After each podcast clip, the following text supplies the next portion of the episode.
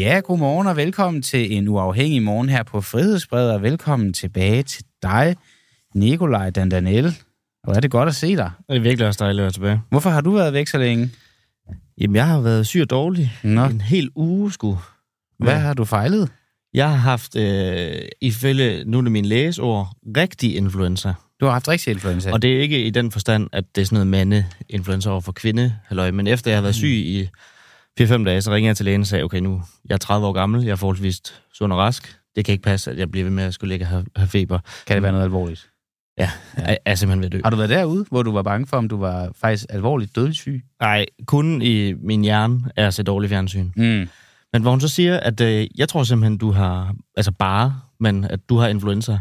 Jamen, det burde jeg da, det har jeg haft masser af gange. Det kommer man da hurtigt over.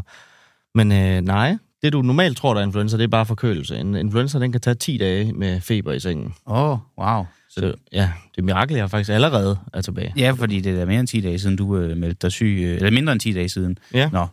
Jamen, velkommen tilbage, og, og, og, og godt at se dig. Hvad skal abortgrænsen være på i Danmark? For nuværende er der i Danmark øh, fri abort i 12 uger, hvorefter man så kan søge om tilladelse, som kan gives frem til uge 22. Men Radikal Ungdom, øh, de radikale Venstres ungdomsorganisation, de vil nu lade det være op til kvinden alene at bestemme, om hun skal have en abort til og med uge 22. Hvorfor det, Maria Slot, landsformand for Radikal Ungdom, og godmorgen? Godmorgen. Jamen, øh, det mener vi jo, fordi vi grundlæggende synes, at øh, det altid skal være op til kvinden selv at bestemme, hvad der skal ske med hendes krop. Øh, og vi synes, at ideen om de her abortsamråd er en ret formynderisk opfindelse. Altså, at der skal sidde øh, tre fremmede mennesker fra regionen og, Mm. øh, og tage måske den største beslutning i dit liv. Det synes vi simpelthen er, er et mærkeligt og lidt forældet koncept. Okay, men hvad så efter uge 22? Der skal det så ikke være op til kvinden selv længere? Altså, man kan sige, som, som det er nu, der er der jo stadigvæk i, altså i sjældne, sjældne tilfælde, hvor man foretager aborter efter uge 22, hvis der sådan er altså voldsomme medicinske ting i vejen. Øhm, Mm. og det, altså sådan, det har vi ikke tænkt os at pille ved. Det synes vi skulle, øh, skal fortsætte nogenlunde, som det er i dag. Men jeg tror, vi har det sådan, når man, så længe vi jo alligevel laver aborter op til uge 22, det er det, der, der sker, det er det, der foregår, så, øh, Mm. så virker det mærkeligt, at det ikke skal være kvinden, der har det sidste ord der. Men efter uge 22, så selvom der så kan forekomme øh, aborter, så skal det ikke længere være op til kvinden selv. Altså lad os- nu tage uge 23. Hvorfor skal det i uge 23 mm. ikke være op til kvinden selv, om hun vil have en abort eller ej? Altså, jeg sige, den grænse, man har sat nu ved, ved uge 22, det er jo en, altså en, en lægefaglig grænse, så vidt øh, jeg ved. Altså, det er Mm. ligesom med, fordi man derefter begynder at, øh, at regne med, at der er nogle, altså mulighed for, øh, for at fosteret ligesom kan overleve uden for, øh, Mm. for øh, livmoren. Øhm, og det, altså for os så handler det ikke så meget om det der med, med den medicinske ting. Derefter, altså efter uge 22, så er det jo, altså så er det, hvis der simpelthen er mulighed for, at, den, at fosteret ikke overlever, eller at, at kvinden ikke overlever. Okay. Men så længe man ligesom er inden for det rum, som lægerne synes er forsvarligt at lave aborter, som det bliver gjort i dag, så, øh, så virker det for os egentlig utrolig gammeldags, at vi ikke har lavet om på, at det ikke er, er kvinden, der bestemmer, øhm, Okay. men at det er andre mennesker, der skal sidde og tage den beslutning. Hvad så med det her spørgsmål med, at i Danmark, der kan man jo få kønsscanninger i uge 14. Hvordan vil I sikre jer, at der Ja. ikke kommer til at være folk, der får aborter, fordi de kan se, at de skal have en pige? Altså, det vil man jo ikke kunne sikre sig. Altså, der er jo ikke nogen, der kan kigge ind i hovedet på de mennesker, der skal tage en beslutning. Øhm, så man kan sige, vil det være en risiko? Ja, måske. Øh, jeg tror egentlig, at vi i, i 2023 er nået sådan re- relativt langt øh, på den front. Mm. Men, øh, men altså, jeg tror for mig, der øh, er det vigtigere princip, at det er øh, det menneske, der øh, har graviditeten, der har øh, valget, mere end et hypotetisk idé om, hvilken baggrund folk kunne tage en beslutning på. Det vil man jo aldrig kunne kontrollere, øh, hvad folk tager en beslutning ud fra.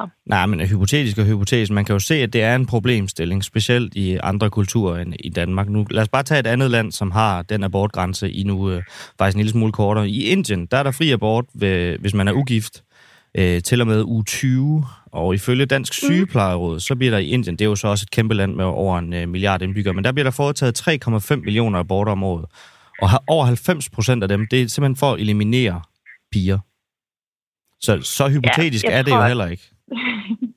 Jamen, jeg tror dog alligevel, at der er ret stor forskel på, øh, på Danmark og, og Indien på det punkt. Mm. Øhm, Altså, man kan sige, det, man har jo erfaring også fra andre lande, øh, hvor man har højere abortgrænse, for eksempel i, i Holland, der kan man få op til, til i virkeligheden 24. uge, men i praksis 22. uge for det mm. meste. Øhm, og det, som flere af de lægefaglige organisationer er ude at sige, det er, at der er ikke noget, der tyder på, at man i Danmark vil få flere senaborter, fordi man hæver abortgrænsen. Altså faktisk så er der måske en chance for, at flere vil få den lidt tidligere, fordi det, de ikke skal gå og vente på, øh, på tilladelse fra et øh, abortsamråd i regionen. Ja. Så altså, der, det er jo ikke... Jeg tror også, altså sådan, nu øh, havde vi også den her debat op på Twitter, det sprang lidt i luften, må man sige. Øhm, det gør det jo gerne tror, med abortspørgsmålet. det er jo det.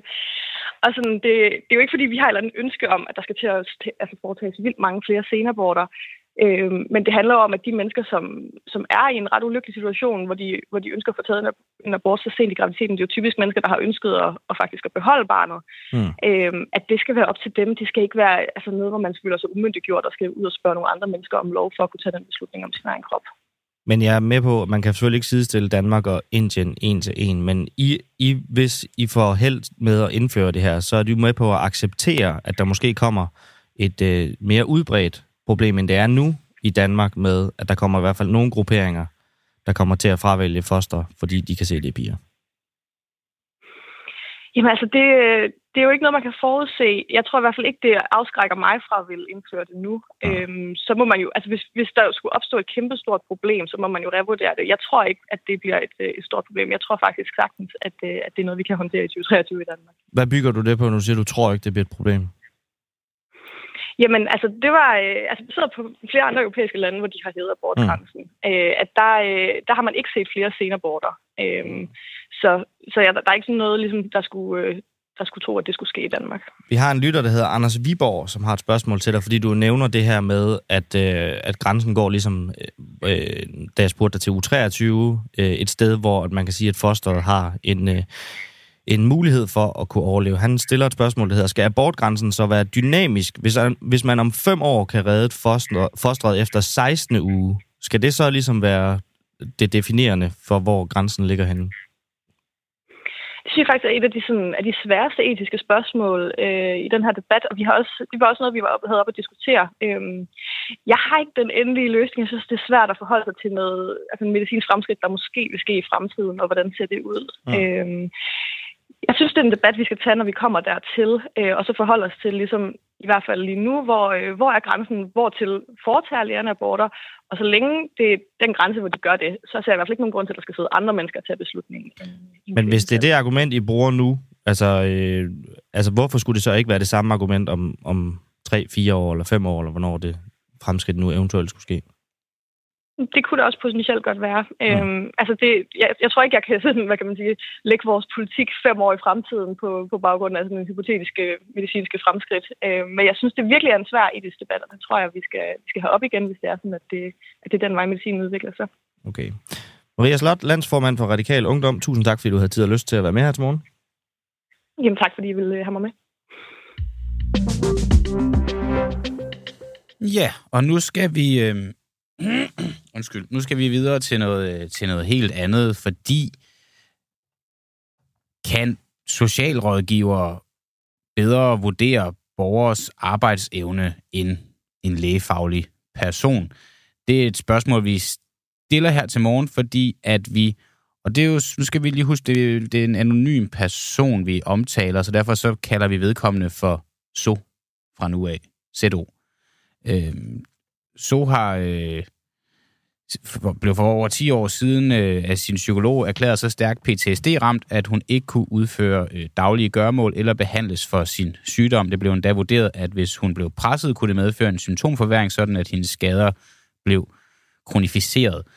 Og øh, det har så været en, en længere sag i, i Østre Landsret, hvor at Ankestyrelsen stadfæstede frifindelsen af, eller hvor at Østerlandsret Østre Landsret stadfæstede frifindelsen af Ankestyrelsen, altså blev det besluttet, at så fortsat skulle arbejde. Og øh, jeg vil bare lige nævne en, en enkelt udtalelse, som der ligger til grund for det. Udtalelsen omkring, øh, da SOS advokater i landsretten problematiserede det argument ved at henvise til de lægeerklæringer, der tydeligt dokumenterede hendes manglende evne til at overkomme noget som helst, var landsretten.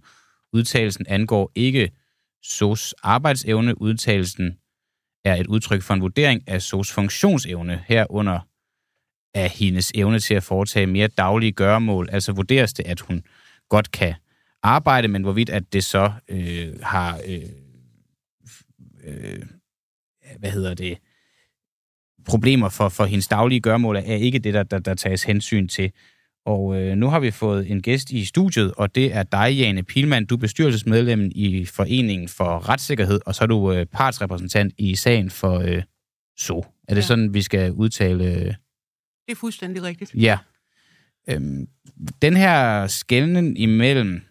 Eller kan vi måske lige prøve at starte med, at du lige fortæller sagen kort, hvad det er, den drejer sig om?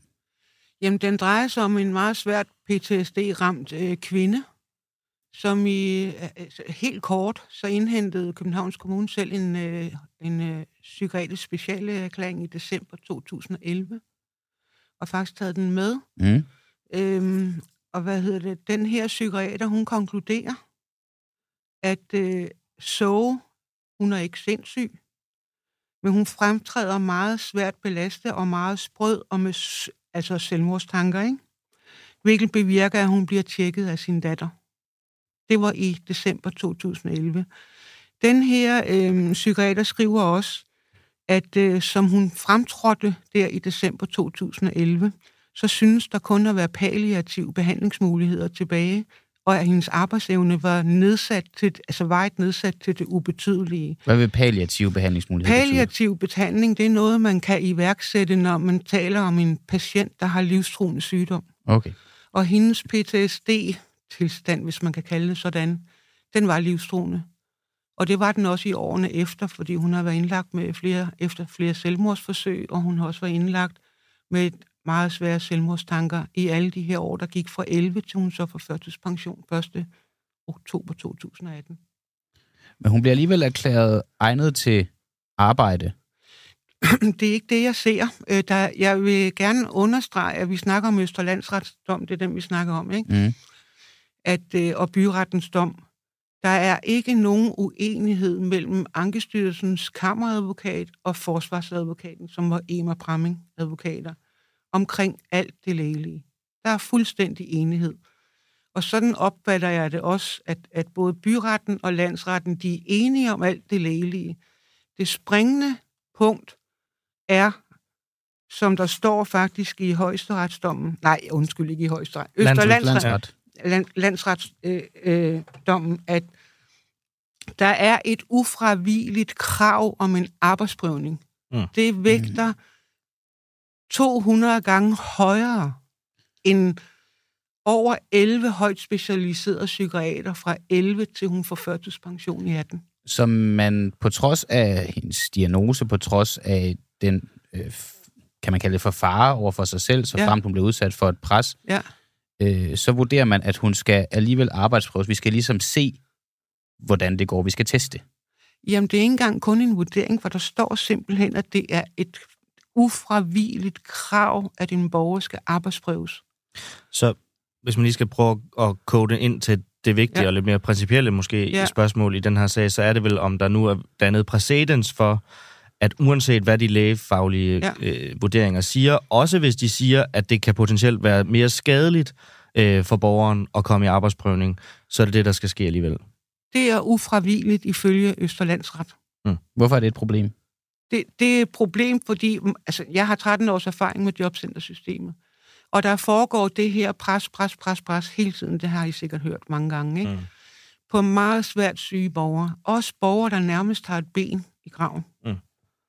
Og det er først nu her med Østerlandsrets dom efter 13 års erfaring med jobcenter, at jeg ser det på skrift. At landsretten henviser til en principafgørelse i 2007, hvor der simpelthen står, det er fastslået, at det er, en ufra, altså det er ufravigeligt, mm. at borgerne skal i, de skal i arbejdsprøvning, med mindre det er åbenbart formålsløst. Det synes jeg rejser nogle meget alvorlige principielle spørgsmål. Det er, hvornår er noget åbenbart formålsløst? Østerlandsret mener så ikke, at øh, er det syv års helbredsforværende sagsbehandling i SOS tilfælde, og i mange andres tilfælde det, er, det vægter ikke højt nok til, at man vil sige, at, at det er åbenbart formålsløst, at din arbejdsevne ikke kan udvikles. Så derfor skal du ud i en virksomhedspraktik og få afklaret din arbejdsevne. Det er det principielle, og det er ikke kun i den her sag. Nu kommer der bare en Østerlandsretsdom, mm. Mm. hvor den her bliver lagt vægt på. Det siger, det er den praksis, der har været siden 2007. Ufravigelig krav om, at alle skal arbejdsprøves og det er jo Ankestyrelsen, de begrundede jo afslaget for den her førtidspension med, at der ikke var dokumenteret en varig nedsættelse af hendes arbejdsevne. De lagde blandt andet vægt på, at de lægefaglige oplysninger var denne vurdering ikke kunne stå alene, og at der var behov for en længerevarende afklaring af hendes arbejdsevne, mm. som tog hensyn til hendes skånebehov, ja. inden der kunne tage stilling til hendes fremtidige arbejds, øh, mulighed på arbejdsmarkedet. Hvad er risikoen ved at sende, i det her tilfælde, så ud i det? Det er blandt andet det, der er dokumenteret i sagen. Flere selvmordsforsøg og øh, akut indlæggelser på psykiatrisk afdeling med svære selvmordstanker. Hun kunne slet ikke klare presset. Og hvordan har så det nu? Øh, helt forfærdeligt. Ja. Jeg kan sige, det er jo, jeg har stadigvæk kontakt med hende øh, jævnligt. Og det var også mig, der skulle overlevere hende meddelelsen om øh, Østerlandsretsdom fordi hun kan være, hun har heller ikke været mødt op, hverken i byretten eller mm. i landsretten. Hun er blevet fritaget for at uh, deltage, fordi hun simpelthen er for syg. Men det har man anerkendt, at hun det er for syg man. til at deltage ja, ja. i landsretten, ja. men ikke, at hun er for syg til at Nej, arbejde. lige præcis. Så hvad jeg også hvad tænker du om det? Jamen, jeg synes, det er... Principielt er det... Principielt og helt grundlæggende er det fuldstændig forrygt, at der er sådan en praksis, der siger, at uanset om du har en grav eller en ben i graven, så skal du gennemføre en arbejdsprøvning. Mm. Og det jeg også tænker, øh, principielt og grundlæggende, lad os nu sige, at det var lykkes at tvinge så ud i en eller anden virksomhedspraktik hos en eller anden arbejdsgiver. Hvordan har arbejdsgiverne det med at skulle modtage sådan en patient for at afklare patientens mm. arbejdsevne? Altså, hvad er det for et ansvar, man lægger ud på en virksomhedsejer? Altså, det synes jeg også er meget principielt. Har hun været i virksomhedspraktik? Nej, nu har hun været ude endnu? Nej. Nej. Hun fik faktisk øh, et halvt år efter, at jeg var kommet ind i, i sagen, så fandt jeg jo det der, øh, øh, hvad hedder psykiatererklæring for 2011. Og fordi der står det der med palliativ behandling, mm. det er lindrende behandling for folk med livstruende sygdomme, så så vendte Københavns Kommune på en tallerken, okay. og et halvt år efter fik hun førtidspension. Nu er vi i 2023, og ja. den her dom er fra slutningen af april. Den er helt øh, ja. fuldstændig frisk. Den er ikke engang offentliggjort nu. Øhm, den henviser tilbage til en dom fra 2007. Nej, ikke en dom, en principafgørelse. Ja, en principafgørelse, undskyld. Ja. Fra 2007, altså en 16 år gammel ja. afgørelse. Nu, du sidder som bestyrelsesmedlem i Foreningen for Retssikkerhed. Ja. Så du kæmper ligesom på, ja. på siden for de her mennesker her. Mm. Har I på en måde sovet i timen, hvis det i 16 år har kunne stå sådan her til, uden at de har opdaget det? Øh, det kan man vel godt sige, at vi ikke har været... Altså, jeg, nu, jeg kan kun tale for mig selv personligt, jo. Mm. Jeg har ikke set den principafgørelse før. Er det, fordi den ikke har fundet anvendelse nogen steder, eller er det, fordi I ikke har opdaget den? Vi har ikke opdaget den. Eller jeg har ikke opdaget den. Jeg skal ikke sige, hvad de andre har. Mm-hmm. Men jeg har i hvert fald ikke opdaget den. Okay. Hvad er grunden til, at man ikke opdager den? Den bliver holdt hemmeligt. Jeg har været involveret i jobcentersager i 13 år. Jeg har aldrig nogensinde set den her principafgørelse blevet brugt som en begrundelse for, at en borger skal tvinges igennem en arbejdsprøvning. Mm. Men kan vi være sikre på, at den bliver holdt hemmeligt? Det er jo meget alvorligt. Altså hvis, øh, hvis man bruger en principafgørelse, der bliver holdt hemmeligt, eller kan det være, fordi du ikke har set den? Jeg har ikke set den, og jeg er aldrig blevet oplyst om den, og jeg har ikke set den i nogens, anvendt i nogen sager, jeg har været involveret i. Jamen, okay. Det, det, det førstkommende, der ligesom kan gøres, skal gøres, altså ved den her problemstilling, hvis man spørger dig? Hvad, hvad... Det forstår jeg ikke, det spørgsmål. hvad skal der gøres ved det her?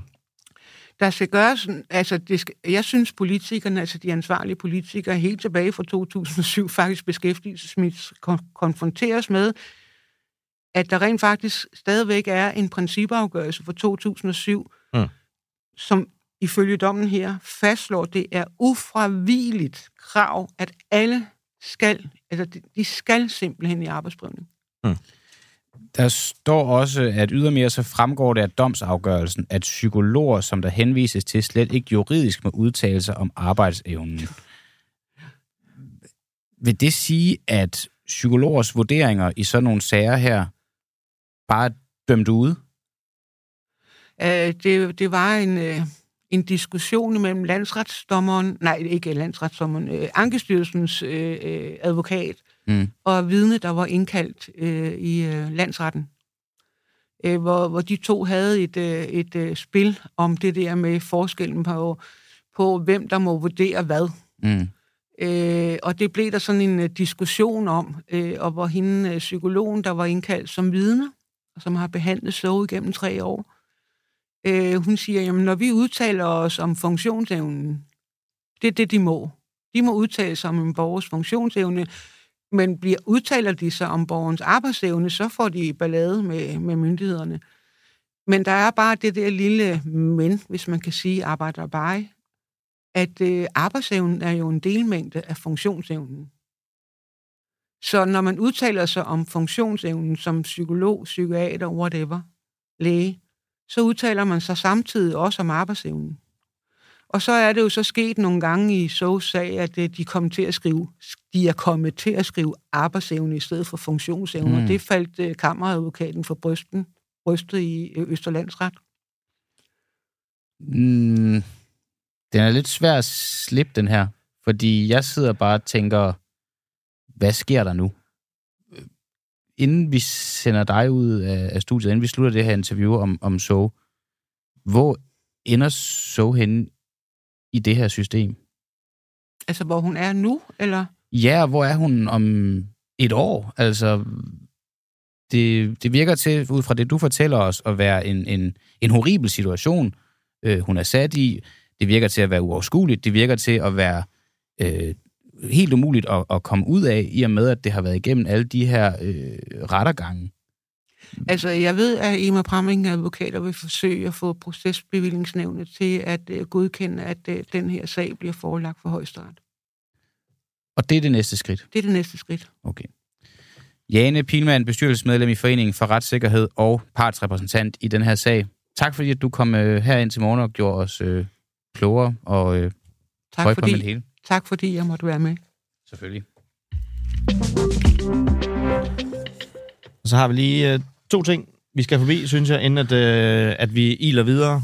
Den ene ting, det er en uh, nyhed fra det gode Radio TV-nævn, som nu kommer til at undersøge Aalborg Kommunes bevillinger af produktionsstøtte mm. til TV2 Nord. Det er Slots- og Kulturstyrelsen, der oplyser det til Nordjyske. Øhm, Nordjyske har jo i en længere periode beskrevet, hvordan Aalborg Kommune siden 2015 har støttet med mindst 1,2 millioner kroner til blandt andet dækning af Nibe Festival, DGI's landstævne, VM i amatørcykling øh, og arrangementet Frihedsfesten. Øhm, og pengene er ifølge Nordjysk i de fleste tilfælde ud, øh, udbetalt efter, at TV2 Nords øh, administrerende direktør og ansvarshavende chefredaktør Michael Justesen har skrevet direkte til øh, borgmesteren. Og det er også en sag, der er blevet fuldt rigtig tæt med mange forskellige afsløringer her på, på frihedsbrevet. Øh, men nu skal det altså øh, undersøges af Radio TV-nævnet, mm. øh, de her bevillinger her.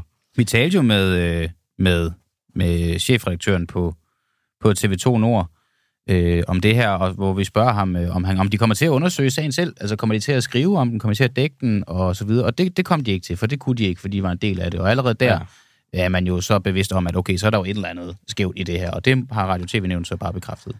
Og så, I hvert fald, at man vil undersøge. Ja, og så den anden ting, det er jo en lidt øh, bedrøvelig ting, men det er, at vi simpelthen øh, på programmet skal give en øh, beklagelse. Vores første beklagelse? Det er i hvert fald, mens jeg har været med. Mm. Øhm, det er fordi, at vi i udsendelsen den 2. maj havde et indslag, der handlede om Mette Vinding Tops bog, Den forkerte Muhammed-tegner, hvilket nogen måske øh, kan huske. Hun var med i begyndelsen øh, på et bånd, og så efterfølgende så var Nina Palesa Bunde, som er talsperson for gruppen Parti med, live. Og hun øh, kritiserede i udsendelsen både Mette Vinding Tops bog og hele sådan, ligesom, metoden, der lå til grund for det her. Og det vi gerne vil beklage nu, det er, at vi ikke for inden orienteret Mette Vending Top om, at en kritiker med så kras kritik ville øh, medvirke i et program, hvor hun var med i begyndelsen på bånd. Det er vi meget ked af, og det beklager vi. Og så øh, skal vi jo også øh, tale om øh, komplottet mod Lisette Risgaard, synes jeg. Jeg kunne godt tænke mig, at vi dykkede mere ned i den sag. Men jeg ved, Nikolaj, og det er jo en diskussion, der har gået mellem os to, at du ikke er, er lige så hugt på det. Hvorfor, øh, hvorfor synes du... Altså, det er jo en efterforskning, jeg har gang i. Det har faktisk været, mens du har været væk. Mm. bliver i gang sat af Claus øh, Riskær.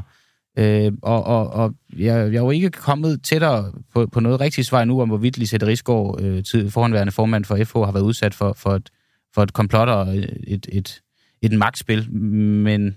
Kom du det ikke tættere, da du talte med Lars Nørgaard for Berlingske? Jo, det er det, du, det, det, du synes jo, at i og med, at han siger, der ikke er noget at komme efter, men har du hørt den skyldige erklære sig uskyldig før? Det tror jeg nok, du har. Mm. Skal vi ligge ned, eller skal vi fortsætte den? Eller er det være op til dig nu? Vil du lukke den her efterforskning? Jeg har ikke mere til den. Så hvis det skal komme, øh, det skal komme fra din side af bordet. Jeg kan godt byde ind. Altså, hvis du liner interviews op, så vil jeg da gerne, men jeg synes da måske, at... Måske skal vi lade det være op til lytterne. Man kan skrive ind, om man har lyst til, at vi skal fortsætte med at grave i Lisette Rigsgaard-sagen, og hvorvidt hun har været udsat for en komplot, eller også kan man skrive, nu skal I stoppe, det er fuldkommen ligegyldigt, det er ren og skær konspirationsteori, og øh, I skal ikke røre mere ved det. Så lader vi det være op til Folkedomstolen. Ja, den skal, ja. Vi, den skal vi faktisk tale lidt om lidt senere. Ja, åh oh, shit, mand. Ja, det der kan er, du bare se. Der er rød tråd Fuldstændig. i programmet i dag. Man skulle næsten tro, vi har planlagt, hvad der skal være i radioen. Ja, at vi ved, hvem vi ringer op. Ja. Øh, næste spørgsmål på dagens program, det er, om der skal gøres op med sexisme i forsvaret, inden man indfører værnepligt for kvinder.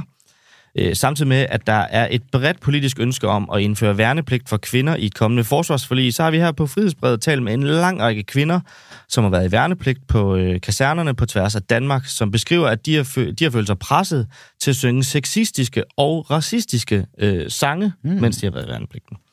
Øh, en af de kvinder er senior Kær øh, Termølen, der var værnepligt ved øh, Antvorskov Kaserne i Slagelse i 2016 mens man går, så, så synger man, eller om morgenen, mens man står og, og venter, øh, slår man, for at slå noget tid ihjel, kan man sige, der synger vi diverse sange. Ofte bliver det bestemt, og så skal alle synge med, og det er ligesom ikke frivilligt, om man synger med eller ej.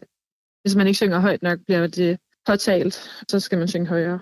Og det er både i Østen stiger solen op, og de her diverse drikkeviser, hvis man kan kalde det det, som øh, har enten sexistisk eller racistisk eller anden stødende sprogbrug. Hvad handler de her sange om, øh, dem du øh, beskriver som racistiske og sexistiske og sådan nogle ting? Altså, hvad, hvad indeholder de? Der er flere af dem, som er sexistiske, som handler om seksuel omgang med kvinder, eller øh, altså, det er ofte kvinde nedtrykkende sange. Der er den her Forglem mig ej-vise, eller øh, den klassiske børnesang Lille Prinsesse, som er skrevet om til altså mere sjofle vendinger. Og så er der øh, racistiske sange, er der den her, øh, jeg ved faktisk ikke, hvad den hedder, men et eller andet gid, jeg var i Kongo, tror jeg, den hedder, øh, som spiller på diverse stereotyper omkring forskellige nationaliteter. Føler du dig selv stødt over det, eller føler du dig stødt over det, når du kigger tilbage på det nu, de her tekster? Ja, jeg føler, altså, jeg føler mig meget sødt over det, når jeg tænker tilbage på det nu. Jeg vil aldrig synge de tekster den dag i dag og skammer mig da over, at jeg ikke tænkte mere over det dengang, eller gjorde mere ved det. Det kan være svært at sige fra, fordi at man jo princippet er under en befalingsmands kommando, hvor man får at vide, at man skal gøre, som der bliver sagt, og man har ikke, ens mening er ikke rigtig af betydning.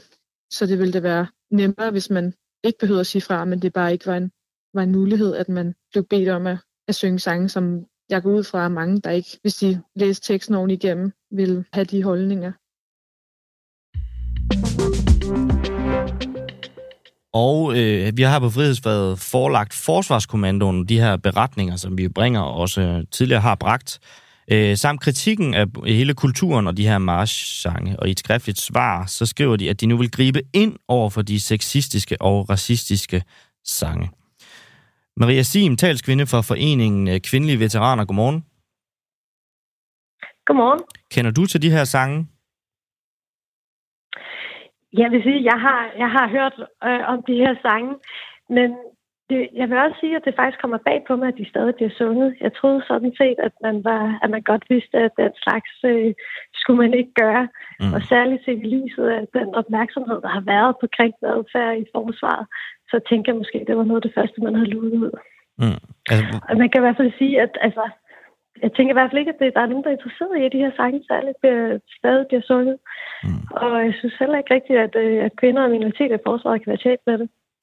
Hvis du vidste, de eksisterede, hvorfor troede du så, at de ikke blev sunget længere? Jamen, det er jo et godt spørgsmål. Altså, enten så tænker jeg, at man ikke har styr på, hvad der sker nede i geløderne, eller mm. så har man ikke haft vilje til at ændre på det. Mm. Og jeg synes jo faktisk, at, at begge dele er jo, er jo øh, foruroligende. Mm.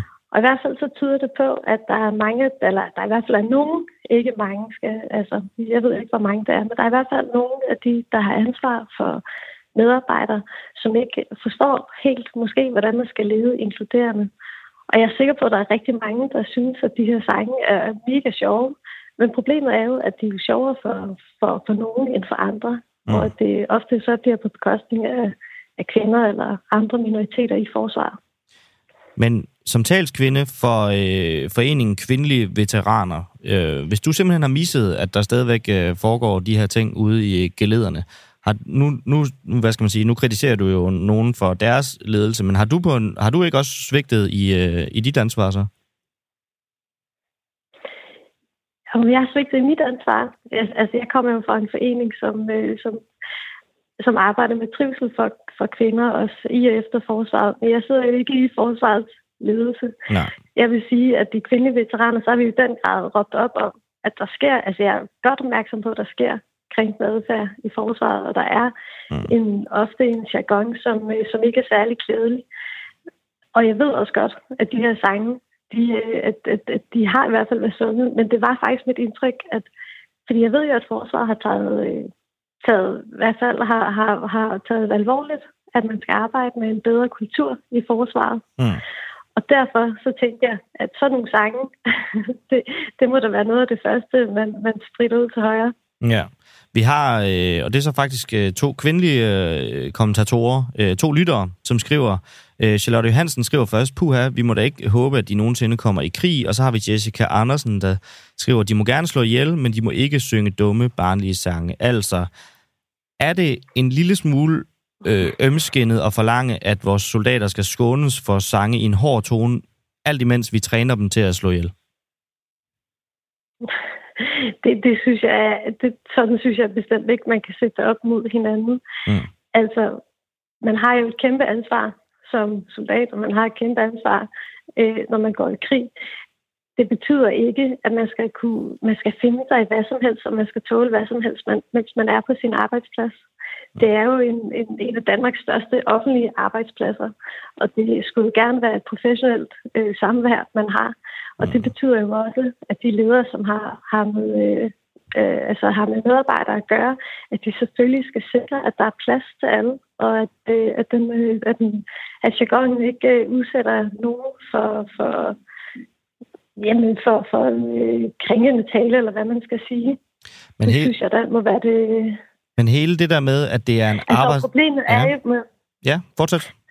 Hvis jeg lige må tilføje faktisk, er ja. fordi, at det, det her med jargon og med humoren i forsvaret, det er noget, som, som jeg i hvert fald ofte også har hørt, kan være rigtig øh, vigtigt for, for kvinder og alle at navigere i. For det betyder jo, at, at man bliver, trækket, bliver betragtet i højere grad som, altså i forhold til kvinder, som en af drengene, hvis du ligesom forstår at navigere i den her kultur. Du skal ligesom være med på det sjove. Og det er nemlig, som du også siger her, hvis du så ikke synes, det er sjovt, eller hvis du siger, hey, jeg gider faktisk ikke at synge de her sange, så bliver du hurtigere udsat. Mm. Så at du ikke rigtig hører til. Og det er enormt svært at gøre, at gøre, at gøre noget ved som, som enkelt person. Så det derfor er det et lidelsesansvar at sørge for, at det her selvfølgelig ikke sker. Nej. Men hele det der med, fordi nu var du også inde på, at det er en af de største offentlige arbejdspladser, men hele det der med, at det skulle være så almindelig en arbejdsplads, det er jo noget andet at træne folk til at slå ihjel, og til at, også til at værne sig selv imod at blive slået ihjel. Og for hvad end de nu skal møde, altså hvis de skulle deltage i det der mudder og blodbad, som vi jo bare kan se, der er i Ukraine, eller et andet sted. Altså når man skal hærde folk til det, øhm, så bare igen, er det så ikke en lille smule at gå på, øh, på listefødder og skåne dem for, for sange, de, øh, de opfatter som krænkende? Altså, jeg synes, med det argument, så kan man jo legitimere rigtig meget, mange ting. Altså, hvis du hele tiden stiller dig op med, at du skal gå i krig, og du skal kunne slå ihjel, mm. så derfor skal du også finde dig i at blive behandlet dårligt, og have dårlige forhold og alle de her ting. Og sådan hænger det jo ikke sammen. Men man, altså, man bliver vel udsat det, for, det, altså i sin soldatertræning bliver man jo udsat for rigtig mange ting, som man aldrig vil acceptere på en arbejdsplads. I, altså, det ved jeg nu ikke. Altså, det, der er jo nogle ting, at man går med på. Man ved jo selvfølgelig godt, når man skal ud og, og, og, og, og træne til at være soldat, og så skal der nogle hårde øh, prøvelser, du skal igennem, og en hård træning, du skal igennem. Mm. Men at man ikke kan tale ordentligt til hinanden, det synes jeg er, er, er, mm. er forkert. Og jeg synes jo, at, at det... Øh, at, altså, jeg forstår jo godt, at de her sange og meget af den jargon, der er, det er jo noget, som man også fremhæver som, at det er en del af det, der skaber sammenhold og fællesskab. Mm. Og det er også rigtigt. Altså, jeg synes, at man skal synge nogle sjove sange, og man skal gøre de her ting. Men det behøver jo ikke at være på bekostning af nogen, som jo ofte er dem, som er mest udsatte, som er minoriteter i forsvaret. Hvem skal, så, tænker, hvem skal beslutte, om sangene er sjove eller ej? Det synes jeg, at forsvarets ledelse skal ligesom have nogle udstikke nogle regler for, hvad er det, vi accepterer her, hvordan er det, vi taler til hinanden og med hinanden, og hvad accepterer vi ikke. Og det kræver jo, altså, når det er, man, fordi det er i hvert fald tydeligt, synes jeg, at forsvarets ledelse har jo ligesom pointeret, at der er nogle ting, man ikke vil have, at foregår i deres butik, så at sige. Men der har jo i hvert fald været problemer ved, hvordan man håndterer de her øh, regler. Altså, man har for eksempel har, har man jo en, en regel om nul-tolerance over for krænkende adfærd i forsvaret. Og det er jo rigtig godt. Men hvis ikke man forstår, hvordan man skal lede folk inkluderende og med diversitet øh, for øje, så nytter det jo ikke noget. Man bliver nødt til at vide, hvordan man skal håndtere øh, sine medarbejdere, også i forsvaret. Hvis man skal prøve at tage det modsatte standpunkt, at, at, at den vi sådan ligesom sidder og prøver at være øh, skal man sige, djævelens advokat for, Øh, så talte vi i går med Alternativets øh, person, militærpersonelordfører. Jeg ved ikke, hvad det er for et slags ordførerskab. Men det var i hvert fald det, Sasha Faxe, hun, øh, hun havde hun fremførte, at, og det er Marianne Lunden, en lytter, der skriver lige pointerer det, at når danske soldater eksempelvis går i krig for at forsvare vores værdier om menneskerettigheder, ligestilling, frihed og meget mere, så skal de stå på en base af netop de værdier. De værdier falder de her sange jo ikke ind for. Altså en pige på 12 skal have den ind med vold af en af teksterne fra, fra de her sange her, og, og der er mm. også en hel masse om, om nære og sorte og alt muligt.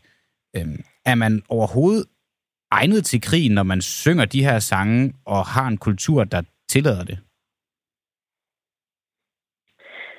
Jeg synes i hvert fald, at der mangler en opmærksomhed på, hvad der er i orden at sige, og hvad der ikke er i orden Men hvis vi ser bort fra, hvad der er i orden at sige i, i, i, i træningen og, og på feltmarscher osv., er man så mm. egnet til krig, når man er en del af den her kultur, tillader den her kultur? Jeg vil sige, at det er... Jeg, jeg tror ikke nødvendigvis, at alle dem, som synger de her sange, ved, hvordan at det påvirker de i gruppen, som, som føler sig udsat på grund af dem. Jeg er ikke sikker på, at man har den opmærksomhed på det. Og det kræver, at man, man øh, får noget undervisning, man forstår, hvordan at, øh, at den her slags, slags sange, det påvirker folk. Mm og, og hvad der egentlig har betydning i forhold til trivsel. Men jeg, jeg tror godt, godt at man at kan tilbage til det spørgsmål, hvordan, der jeg stiller. Man, jeg spørger dig, hvorvidt man er egnet til krig. Altså, kan vi sende de her mennesker i krig, når at vi ikke formår at styre den her kultur, som der tydeligvis eksisterer i og med, at vi får flere uafhængige af hinanden beretninger fra flere forskellige steder i landet? Mm. Jamen, jeg vil sige, at igen, altså, at jeg tror ikke på, at, øh, at, at vi er at vi ikke er i stand til at udvikle os. Jeg tror ikke, at vi ikke er i stand til at gøre det bedre. Det, det, altså, og det, det vil være mit udgangspunkt, og selvfølgelig så kan man, øh, kan man lære folk, hvad, hvad er det egentlig, der er god og dårlig stil her på vores arbejdsplads, og hvordan er det egentlig, at de her sange påvirker. Så jeg vil sige, at det ikke er en statisk, at hvis du har sunget den her sang, så kan du ikke gå i krig. Så tror jeg ikke, det hænger sammen jeg tror, at der er nogen, der har behov for at, at gøre sig lidt klogere på det her område og forstå, hvad det egentlig betyder, når man gør det. Okay, Marie Sim, øh, næste for kvinde. Er der jo ja. Ja, der var jeg skulle lige ved at lukke dig ned. Ja, det var, ja. Der var mere, kunne vi høre. Ja. ja. det er bare Nej, nej, men jeg siger, altså, jeg tror også, det er vigtigt, at man på forsvarets ledelse i side har en grænse for, hvad er det, man kan tillade sig. Altså, hvor, hvor dårlig adfærd kan man have og så mm, mm. stadig gå i krig for Danmark og være soldat. Okay. Jamen, så Maria Sim, så når vi ikke mere næste for kvinde og talsperson i kvindelige Nej. veteraner, men i hvert fald tusind tak, fordi du var med. Selv tak. Hej igen. Skal vi bare lige hurtigt tage en, en, en hurtig nyhed, der, der ligger lidt i tråd måske med noget af det, vi lige taler om nu? Ja. Der er nemlig kommet en klage over Nerdalen på Svalbard, fordi Polarinstituttets navnekomité i Norge har fra Antiracistisk Front modtaget en klage over flere stednavne på Svalbard, som engelske sømænd gav, sømænd gav i tilbage i 1600-tallet. Det drejer sig blandt andet om Nerdalen og Nerfjellet, som fronten beder om at blive ændret til Sortedalen og Sortefjellet. Jeg har også lige en enkelt mængde ting med. Jeg synes, vi skal have med, inden vi, vi går videre. Det er fordi, at øh, der, der er mere skidt nyt for moderaterne. Det kan I snart ikke blive værre. Øhm, kan du sige, de, Det er ikke Jon, de, vel? Nej, Godt. det er faktisk ikke øh, Jon Steffensen. Men øh, kan du huske, de brokkede sig over at blive kaldt klovnebussen på et tidspunkt Ja. af Lars Trier Mogensen? Ja, ja, ja, ja, ja. Øhm, nu vil jeg bare prøve at læse den kommende nyheder, så må folk jo selv vurdere, om øh, Lars Trier Mogensen har ret, eller om øh, han var en skiderik for at kalde dem øh, klovnebussen. Og det er Radio 4, der er på pletten med en ny nyhed. Nu er det nemlig folketingsmedlemmet Nana Godfredsen, der havnet i sin egen helt skøre sag. Hun får nemlig kritik af sine tidligere medarbejdere i retshjælpsorganisationen Gadejuristen, som hun stiftede. Og det gør hun for et meget mærkeligt indkøb af en tuk-tuk, som øh, mm. hun for Gadejuristens øh, dollars har købt for 90.000 kroner. Hold da op. Det virker som en dyr tuk-tuk. Øh, det ved jeg faktisk faktisk ikke, hvad de står i, sådan en Piaggio øh, tuk-tuk. Men i hvert fald, den blev købt til virksomheden, øh, som ligger i København. Øh, men den blev så opbevaret 190 km derfra på Bornholm. Nå, Øhm, og øh, det er jo interessant, ikke bare fordi, at øh, Nana Godfredsen nu er folketingspolitiker, men også fordi, at gadejuristen jo får millioner af skattekroner i støtte. Øhm, og i forhold til tuk-tukken på Bornholm, så har Radio 4 talt med en person, der selv mener at have været i et forhold med Nana Godfredsen. Og oh. han fortæller, at den, blev parkeret, at den blev parkeret hos ham, men også, at han også har kørt rundt i den. Øhm, og den er jo til virksomheden, så det duer jo overhovedet ikke. Øhm, han har efter sine, øh, siger han i hvert fald selv, fået at vide, at han kunne bruge den så meget, han ville, så længe han passede på den. det er en, en, en kærlighedstuk-tuk måske. Jeg ved sgu ikke, øh, hvad der er op og ned i den tuk-tuk. Men øh, i hvert fald, øh, Per Nikolaj Buk, der er professor i økonomistyring ved Aalborg Universitet, som jo normalt er forholdsvis øh, afmålt, han siger, jeg kan ikke rigtig erindre noget, der minder om det her. Det er meget, meget alvorligt. Ja. Så selvom det lyder meget sjovt med en, en skør historie om tuk-tuk, så er det jo alvorligt, hvis man øh, køber den ind for, øh, for en virksomhedspenge, som blandt andet får offentlige midler, og så bruger den til private formål. Dine og mine penge er i den tuk-tuk, som Nana Godfredsen måske har givet til en måske kæreste, måske øh, elsker på Bornholm, som en måske kærlighedserklæring. Det er da en utrolig interessant øh, sag. Jeg vil også godt vide, at Nana Godfredsen selv har kørt rundt i den tuk-tuk. Ej, det må næsten håbe, at hun har bare brugt den lidt. Ja. Er tidens mange MeToo-sager et retssamfund værdigt? Og det var der, jeg fortalte dig tidligere, at vi skulle tale om øh, folkedomstolen. Det kommer Ja. altså nu. Øhm, fordi at spørgsmålet om øh, MeToo-sagerne og retssamfundet, det bliver stillet af vores næste kilde, Frederik Stjernfeldt, i en kommentar i den seneste udgave af Weekendavisen, hvor han er hyppig kommentator. Mm. Han er derudover også professor på afdelingen for kommunikation og psykologi på Aalborg Universitet. Men lad os da også høre jer, der lytter med. Er tidens mange MeToo-sager et retssamfund værdigt? Skriv i, skriv i kommentarsporet, hvad, hvad I mener. Frederik Stjernfeldt, godmorgen.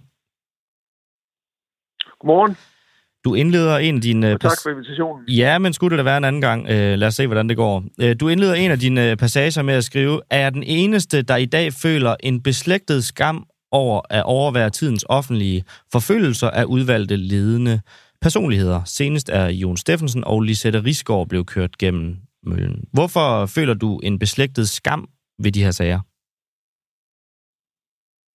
Altså det der beslægtede, det henviser til en øh, erfaring, som jeg skrev om først, hvor jeg som ung var på Tvind og du ved, højskolen i Vestjylland og overværede sådan en, en bizarre scene, hvor øh, lærerne fik hisset en hel forsamling op mod en enkelt person, som så brød sammen. Øh, og jeg overværede det der, og jeg sagde ikke fra, og jeg skammede mig sådan set over det.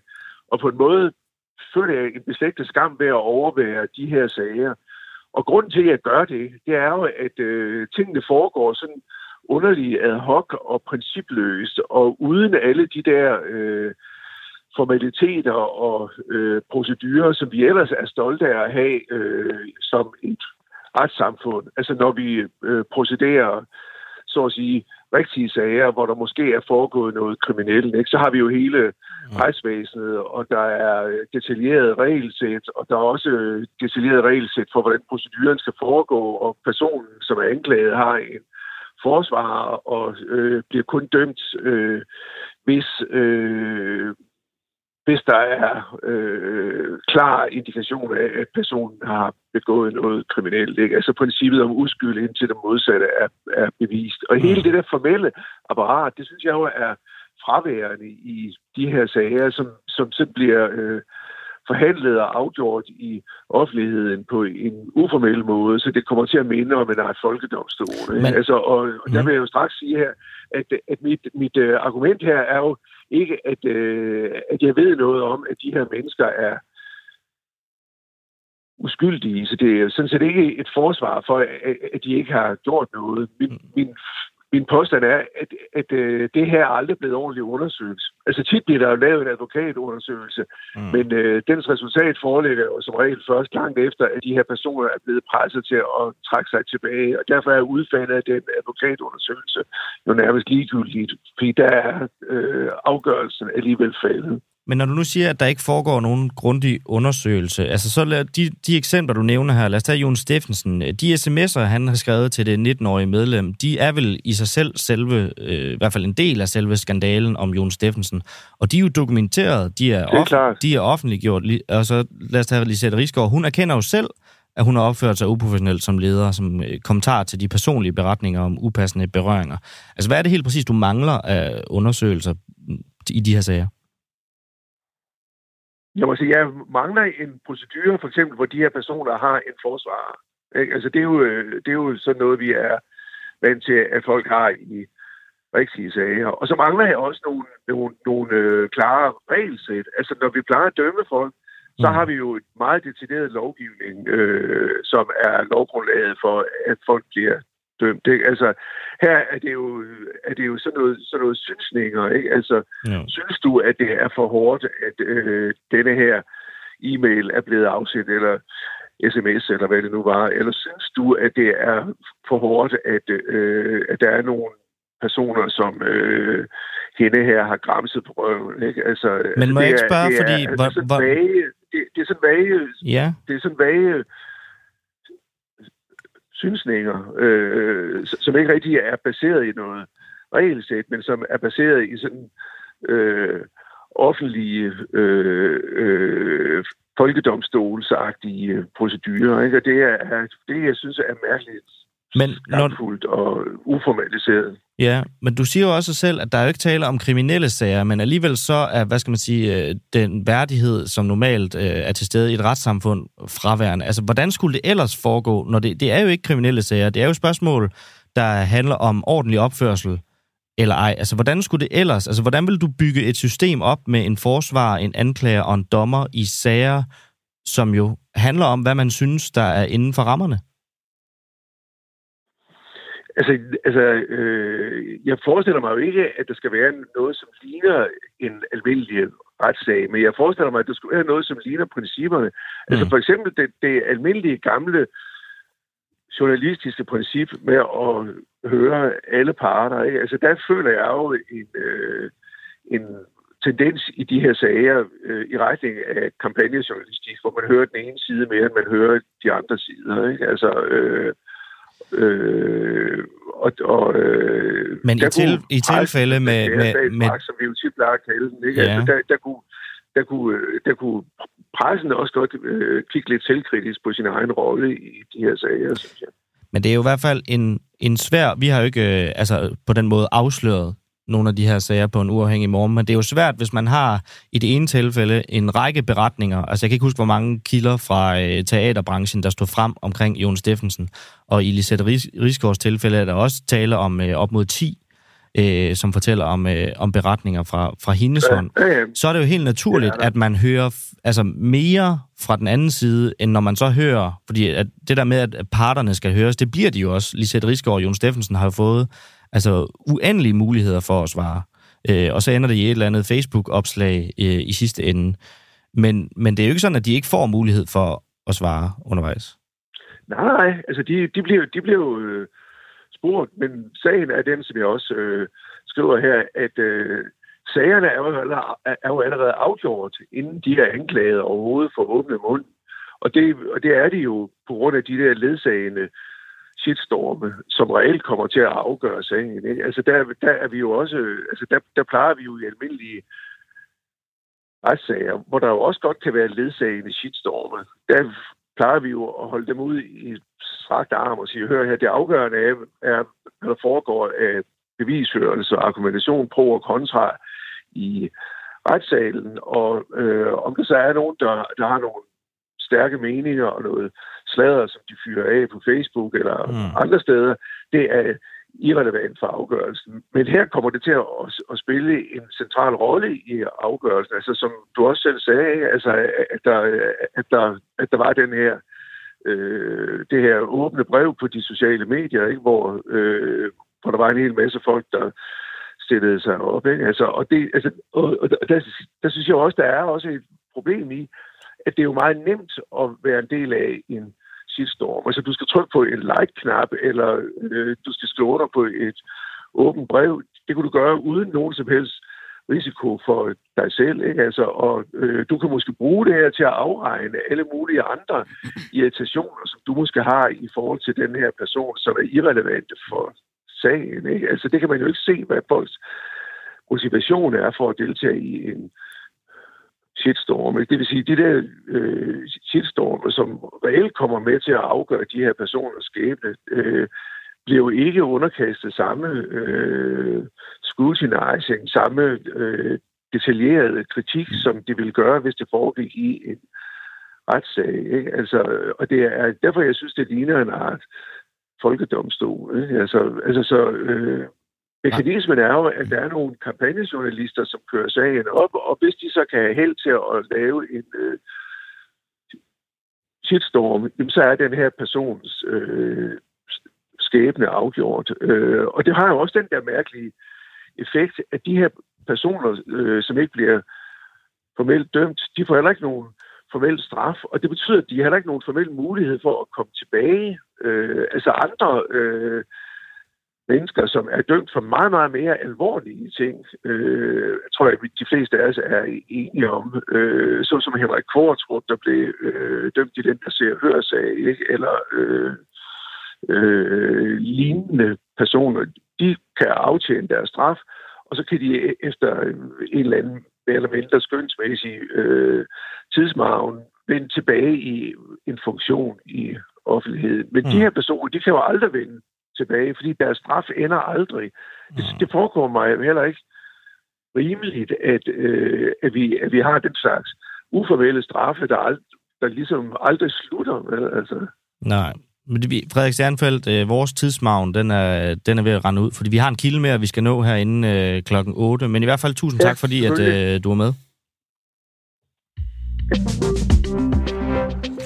Uh, ha. Nå, nu skal vi til noget, som det var, vi øh, skulle til i går, og så alligevel også endte med at være en lille smule ved.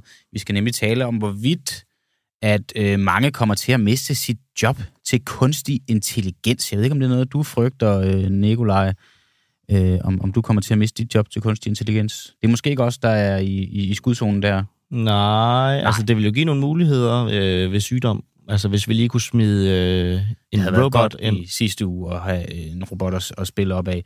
Men, og, og det er jo så det, at udbredelsen af, af den her chat-GPT, og altså kunstig intelligens, øh, med den her udbredelse, kan den nådesløse udskiftning af mennesker til fordel for robotter på arbejdsmarkedet risikere at ramme de små kontornusere. Senest så har direktøren for IBM, Arvind Krishna, udtalt til Bloomberg, at han nemt kan undvære 7.800 stillinger over en femårig periode på grund af kunstig intelligens, og jeg siger bare, gudskelov for, at jeg ikke er ansat i, i IBM. Jeg ved heller ikke, hvad de skulle bruge mig til, men hvis jeg risikerer, at han udskifter mig for en, for en robot i løbet af de næste fem år, så, øh, så kan jeg godt sige dig, så, så skulle jeg nok til at lede efter et andet arbejde allerede nu. Martin Thorborg, du er iværksætter og direktør for tech-virksomheden Visma Dineo. Godmorgen. Godmorgen. Hvor mange ansatte kan du erstatte med kunstig intelligens over en femårig periode? Jamen, øh, jeg tror egentlig som sådan ikke, vi skal af med nogen, men øh, til gengæld så, altså jeg hyrede jo 30 personer sidste år og 30 forrige år, og jeg kommer ikke til at hyre en eneste i år, og det tror jeg heller ikke, det gør de næste år. Øh, selvfølgelig bliver der en udskiftning af folk, der siger op og den slags, men øh, mm. jeg tror, mit bedste bud er, at vi, øh, vi, vi, vi holder os nogenlunde på det antal medarbejdere, vi er i dag, hvor vi uden kunstig intelligens ville have, i hvert fald have, have proppet væsentligt flere medarbejdere på. Hmm. Så der er faktisk folk, der ikke bliver ansat i din virksomhed på grund af det, du kan med kunstig intelligens. Hvad er det, du kan bruge kunstig intelligens til, som gør, at de her mennesker ikke får job hos dig? Jamen, øh, alle afdelinger bruger allerede kunstig intelligens i dag. Mine udviklere, der sidder og, og laver vores software, de bruger for eksempel et program, der hedder uh, Copilot, uh, som uh, hjælper dem. Altså, det er lidt ligesom, uh, hvis man skal tage det sådan, så almindelige, almindelige mennesker forstår det, så er det ligesom sådan noget uh, autocomplete, ikke? Så hvis gang man skriver en sætning, så skriver den lige de næste 3-4 ord. Uh, som den forventer det er, og på den måde kan optimere den måde, de arbejder på. De bruger også ChatGPT for eksempel, mm. hvis de skal omdøbe filer. Det kan tage en hel dag, hvis man skal omdøbe en masse filer. ChatGPT kan gøre det på 5 sekunder. Ikke? Min marketingafdeling skriver tekster med øh, sådan en robotassistent med noget, der hedder Jasper AI for eksempel, og vores supportorganisation. Øh, der har vi lavet en ChatGPT-udgave, som øh, kan, kan svare på vores, de fleste af vores kunders spørgsmål. Ikke? Så det er sådan næsten hele vejen rundt, at vi bruger kunstig intelligens nu. Så der er ikke folk i din virksomhed, der står til at blive fyret, fordi at du ser et kæmpe potentiale i kunstig intelligens? Ja, altså vores supportafdeling består øh, blandt andet af 25 øh, unge studerende, og 8 af dem er færdige med deres studie her til sommer. Og mm. øh, altså, der kommer jeg ikke til at ansætte 8 igen. Det kan være, at jeg ansætter to eller tre øh, af, af de 8, men, øh, men 5-6 stykker, det, de, de, de bliver, det, det er ikke stillinger, der bliver genbesat. Men det så sige, at ifølge dig, at direktøren for en af verdens største tech-virksomheder tager fejl, når han siger, at han kan erstatte 7.800 stillinger, altså dermed undvære dem? Nej, nej, altså han siger jo det samme som mig, kan man sige. Ikke? Altså nu skal man jo huske på, jeg tror ikke IBM er en vækstvirksomhed. Øh, det er jo sådan en, en bestående virksomhed, som, som, som ligesom, altså ja, det, det, altså vi, vi vokser jo omsætningsmæssigt med 30 procent om året. Det gør IBM ikke. Og det gør jo også, at vi, øh, vi, øh, vi, vi, vi hele tiden skal ansætte flere mennesker. Ikke? Så man kan sige, at han har en bestående virksomhed, der ikke ansætter en masse mennesker. Så hans måde, deres måde at gøre det på er jo selvfølgelig at fyre fyre folk, det er jeg så heldigvis fri for, fordi jeg kan bare lade være med, at øh, når jeg nu vækster og får flere kunder og, og meget mere arbejde, jamen det lader jeg så det ekstra arbejde øh, lave af, af, kunstig intelligensbaserede produkter. Er du aldrig Altså, det er jo også, det er bare, og det kan godt være, det er en banalitet, men alle er altid bange, når, eller alle, men der er mange, der bliver bange, når man taler om kunstig intelligens, og åh, her kommer mm. det til at overtage verdensherredømmet, og kommer det til at fucke os mennesker op, og vores systemer, og mm. lige med, at du implementerer det så meget i din virksomhed, har du ikke nogen frygt i dig for, hvad det kan ende med? Jo, men man skal se på det på mange aspekter. Ikke? Altså det ene, kan man sige, det er jo, at hvis man kigger på et traditionelt landbrug for 100 år siden, så var der måske 50-100 mennesker ansat. I dag er det to-tre stykker. Og meget af det arbejde, der blev lavet dengang, det var jo noget med at stå med en skovl eller en hakke og lave hårdt fysisk arbejde, hvor man i dag bruger hydraulik. Altså, det samme ser man ved vejarbejde og alt muligt andet. Ikke? Så mange af de stillinger, der, sådan, øh, der, bliver, der bliver fjernet, kan man sige, er jo ting, som ikke er særlig udfordrende og spændende for mennesker at, at udføre. Så på den måde kan man sige, tror jeg egentlig, det bliver mere interessant at være til men det er rigtigt, der er jo et aspekt i, at øh, når computeren sådan, bliver god til at, at, at lære sig selv at programmere, øh, så kan den programmere sig selv klogere. Og, øh, og kan den det, altså, så vil det jo gå lidt hurtigere hver dag, og lige pludselig så står man måske med noget, som er langt, langt mennesken enormt overlegent, og så er det jo ikke rigtigt til at vide, at der er noget, der er tusind gange klogere, end også kan finde på. Men er der ikke lidt et øh, paradoks i det? For nu hørte jeg dig tilfældigvis også i et radioprogram på Danmarks Radio i weekenden, hvor du siger, ja. at det ikke er usandsynligt, at kunstig intelligens bliver, simpelthen bliver vores undergang på et tidspunkt. Men samtidig så bruger du det i vildens sky i din virksomhed. Jo, men altså man kan sige, at øh, det er til proppen af. Altså lige meget hvad vi gør nu, så bliver der arbejdet videre med kunstig intelligens. Altså Elon Musk var jo blandt andet fortaler her øh, for, for, for kort tid siden, hvor han fik øh, flere tusind mennesker til at skrive under på. Men han synes, at man ligesom skulle stoppe al udvikling af AI, altså kunstig intelligens, indtil man ligesom havde styr på de etiske ting. Problemet er bare, at øh, det, det kan alle jo godt blive enige om, men øh, jeg tror vi også alle sammen vil være klar over, at øh, udviklingen vil fortsætte øh, i hvert fald hos militæret, både i USA og i Kina, i Rusland og alle mulige andre steder. Så uanset hvad vi vedtager, øh, så bliver kunstig intelligens udbygget dag for dag. Og så har jeg det på den måde, altså når det, når det, når det 100% sikkert fortsætter, som det gør, så kan vi jo lige så godt øh, prøve at, at bruge det som vores ven i stedet for at sidde og være bange for det. Og det er den, øh, det er den indstilling, jeg har mm. til det, men jeg er fuldt ud klar over, at øh, det her kan skabe nogle uoverskuelige problemer på sigt. Det tror jeg, der er en ret god chance for. Alright. Martin øh, Thorborg, iværksætter og direktør for tech-virksomheden Visma Dineo. Tak fordi du var med her til morgen. Velkommen. Og tak til dig, Nikolaj Danel, fordi du også var med her til morgen. Det har været en fornøjelse at have dig tilbage, og ikke bare sidde her og kugelure for mig selv ind i et kamera og tale i en mikrofon. Det har været en fornøjelse at være tilbage. Du gør mit liv så meget bedre. Ja, det er, det er jeg rigtig glad for. Det gør I også, kære lytter. I gør jeres liv meget bedre, når I øh, deltager så meget, som I gør. Tusind tak for det.